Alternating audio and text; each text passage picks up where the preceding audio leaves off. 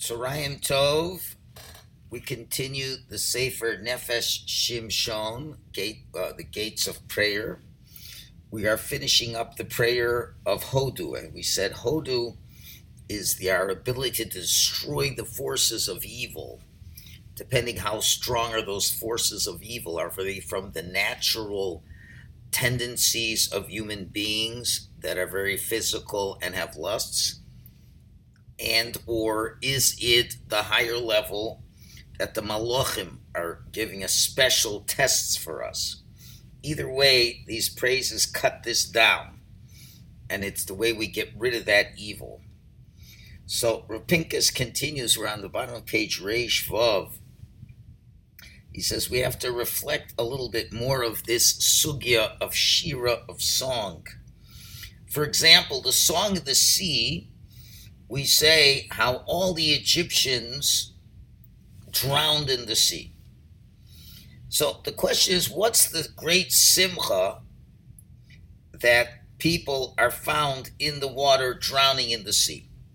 Do we have such joy? Are we terrorists that we have joy when our enemies are drowned? And what does it mean when we talk about the Makos that went to Egypt? We have to know about that too. So why do we need to know so much about the Makos, the plagues that happened to Egypt? And Rav Pinkus explains, if it would have been that the Egyptians did not get wiped out when we left Egypt, and they would still, the original Egyptians would be alive today, it would seem that there is some great power to their tumah, and their power of tumah would remain even till today, and it would negatively affect our mitzvah observance to the extent that we wouldn't even want to or be able to eat matzah on Pesach. In other words, that through Hashem drowning the Egyptians in the sea, and that's where everybody saw, where Hashem said to Moshe, Hashem says, Hashem will fight for you, and you will be silent it means that Hashem spread his power out into the world and his hashpah, and he drove, uh, uh, drove away all the negative tumah that Egypt had to provide for the world. Okay? And that's what had to happen. Egypt was so evil, Hashem had totally obliterated. And that was our simcha, not on the death of the Egyptians, but the total evil that Egypt brought. So when we go into the street and we have challenges with our eyes, why is that? Because the Goyim put a certain amount of tumah and sin throughout the world. And that stays within, so to speak, the soul of the world. And that affects the natural realities of the world. And after all is said and done, the Jewish people are always saying to Hashem, We want to do your will. What can we do? It's the yeast in the dough. Which means all the sins that Jewish people do since we've been a nation, we all learn from the Goyim. Even though mitzad ourselves, we are ve'amcha kulam tzadikim. We're all a nation of righteous people. But the non Jews, they run after us, they destroy us, they destroy our ruchnius. And to the degree that we uh, are able to destroy them and their powers, this mamish deals with our own spiritual souls. And therefore, it was so good that Egypt got wiped out. If Egypt would, their power would still be around today, it would affect the spiritual reality so much that we couldn't contend with it. And therefore, this Psalm of Hodu repairs the klippas, repairs the forces of evil.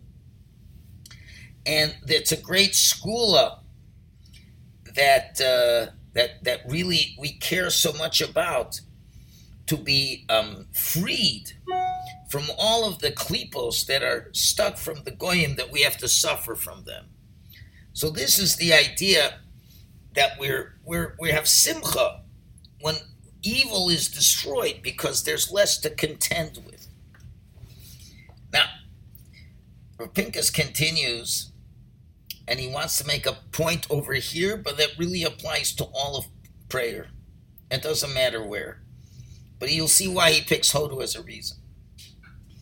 So he says the truth of the matter is if we skip a part of prayer, such as Hodu or anything else, and this was mentioned yesterday, someone asked, then guess what? We're missing the light of that prayer, and that would cause us to lose a tremendous amount of power. Okay? Now, there are certain things that depend on customs, if you say it or not, but whatever's really in the siddur is really a primary thing, and it's not an extra thing. So let's say a person says, you know, Psukei Zimra is long, I, I come late to shul, so I got to skip things, and you're allowed, up to if you want to down with a minyan, some opinions say you can skip certain things. So I'm going to skip uh, Hodu, skip parts of the Psukei de Zimra. So what could that happen? Well, if you're going to skip that, the whole point of Hodu is to cut down the klipos that are being brought in from the evil that's in the world. So if you skip it, you're not cutting down the klipos. And they don't allow our prayers to go through. So specifically, a person who says hodu with kavana, he brings himself with a power to go against the outside world. And that's the natural way Hashem created the world. That if you say Hodu and you understand it, you're able to push away the evil influences and they're not going to taint your Amida that's going to be later. And if a person says, So what, what's the big deal if I skip Hodu? So here's a beautiful mushal Rav Pinkus gives. Person says, Okay, what if I decide from now on to skip taking a specific vitamin? I'm going to stop taking vitamin D. Every day. I used to take it every day, or vitamin C. So what's going to happen if I miss it? Or versus, what if I don't eat a piece of bread today? Are you going to see any damage right away? Well, not necessarily. Let's say, let's say when the Beis of Hamikdash existed, right? The whole world was a, a ball of fire of kedusha. You could have gone anywhere in the world and you could learn Torah and be a scholar. Because the Beis Hamikdash was there. It provided an energy for the whole world. But nowadays, if we learn constantly without stop, we can never reach the level of a Tana in the Mishnah. Even if you go to the to the most remote places and, and totally uh, get away from all distractions, you're not going to be a, the biggest tzaddikim that we used to have in the past. Because why? Because the soul of the world has changed without a Beis of Hamikdash. When Rashi lived already, he could go and focus on the Gemara. He'd on the Gemara like the Rishonim could understand, but when he's gone, it doesn't exist anymore. Rapinka says, I merited to hear the words from Reb Leib Malin, the words he said in 1960 after the Brisker Rov died. He gave a eulogy, and amongst the eulogies, he said, The Brisker Rov is not here. From now on, for us, it's going to be a very hard thing to create insight, novel ideas in the Talmud.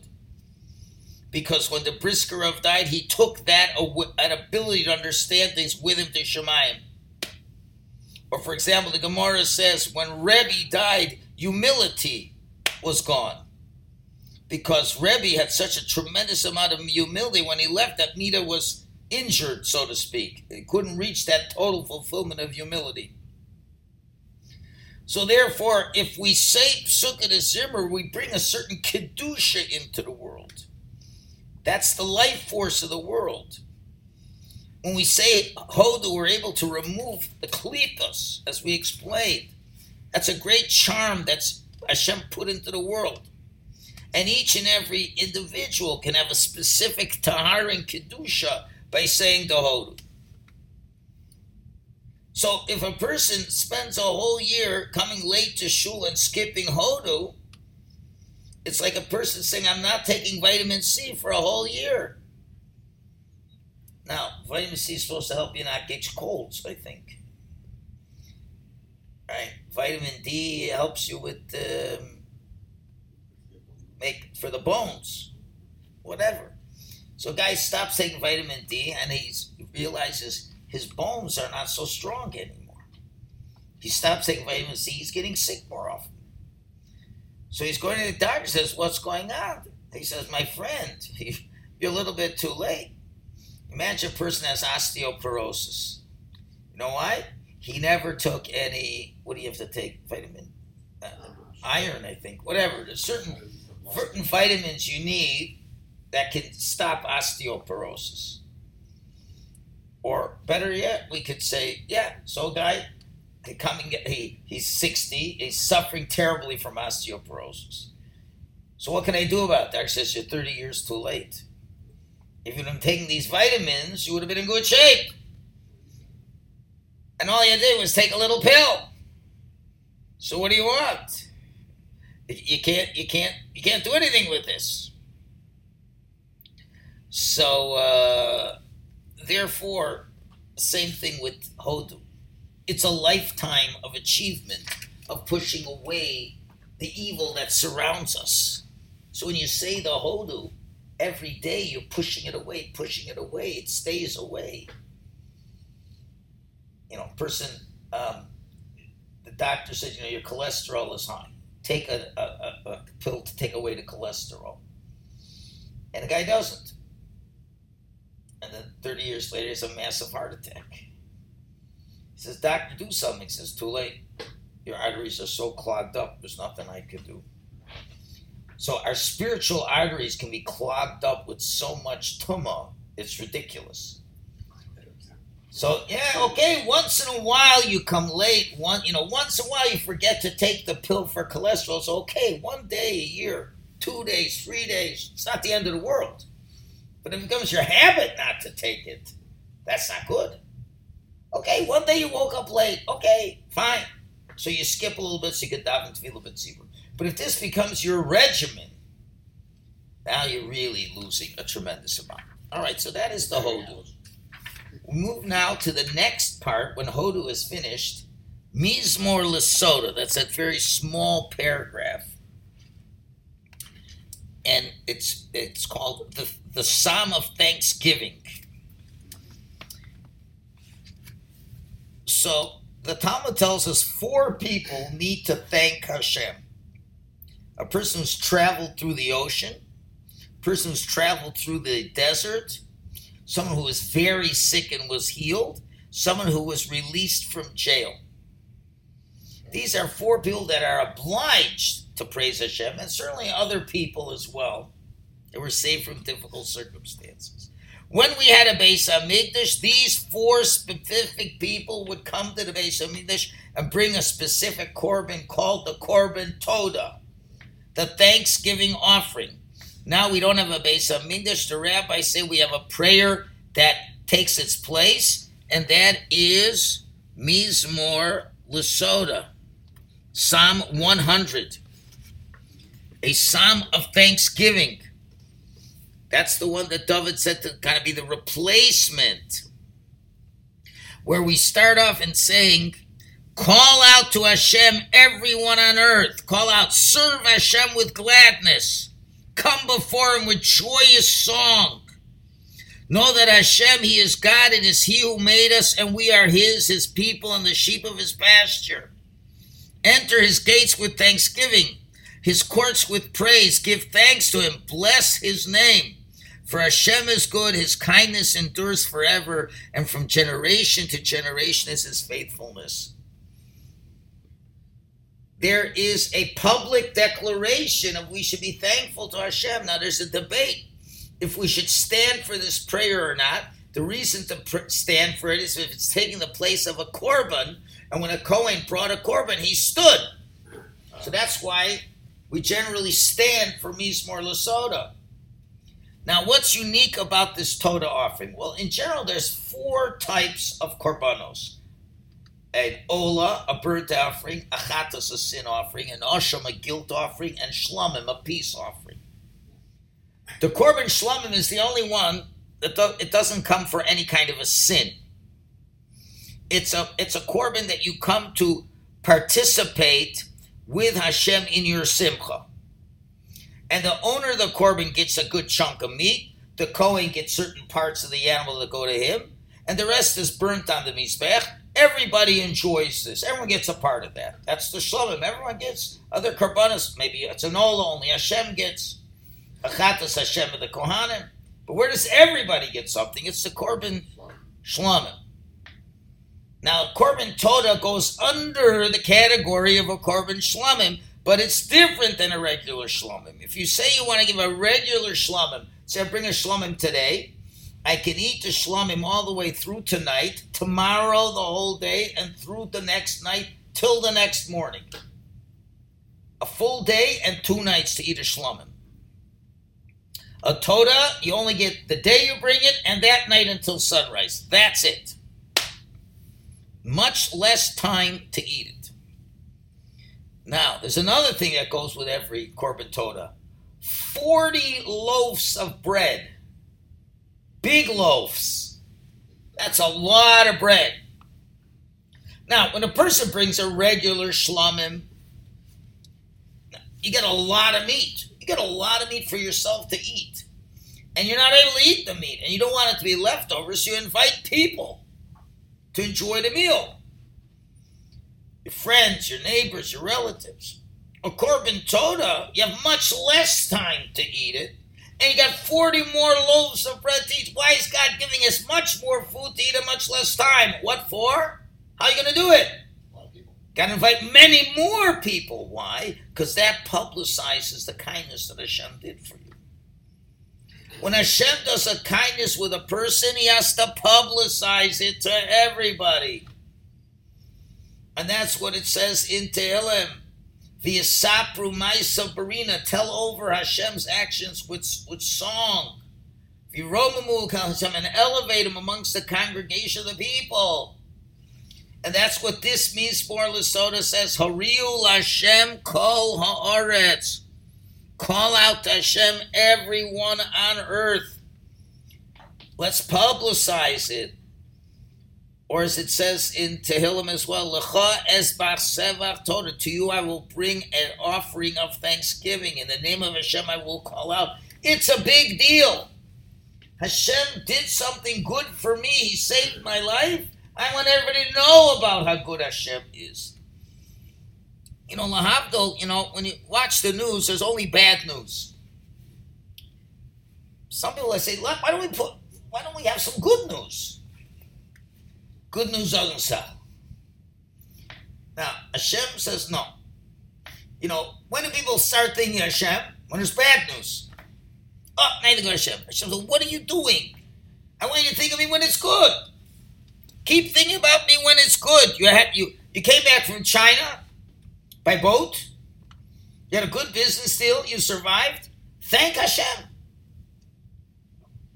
Invite your friends. I want to thank Hashem that I successfully traveled through the ocean. Everything was fine. We have to have a preponderance of good news for God. And the more we hear good news about God, the more the world will come to appreciate God. And sometimes, you know, we really don't understand the most simplistic ideas. For example, some people may ask, what does it bother God so much that we should serve Him? Doesn't it look like God is, is an egocentric God? Is he like the Donald Trump of gods? The answer is so simple and so clear. Hashem is a reality. Hashem doesn't need anybody. Hashem is life. Hashem is kindness. Hashem is light. Hashem is everything that's good. And the opposite Hashem, separated from Hashem, it's darkness, it's disgusting, it's death, it's terrible. The whole destruction of the world can be defined as one simple thing separation from God. So God doesn't need us to value him and honor him. You know, let's give an example. Let's say a young kid takes the keys to the family car, an eight year old takes the keys to the car. He goes into the car and he wants to put the key into the ignition. Now, the mean father comes and grabs the keys away. Now, is that because the father's a control freak? No, he doesn't want the kid to kill himself. When we speak to Hashem, take about Hashem, we publicize his kindnesses. We are passing joy to people, other people.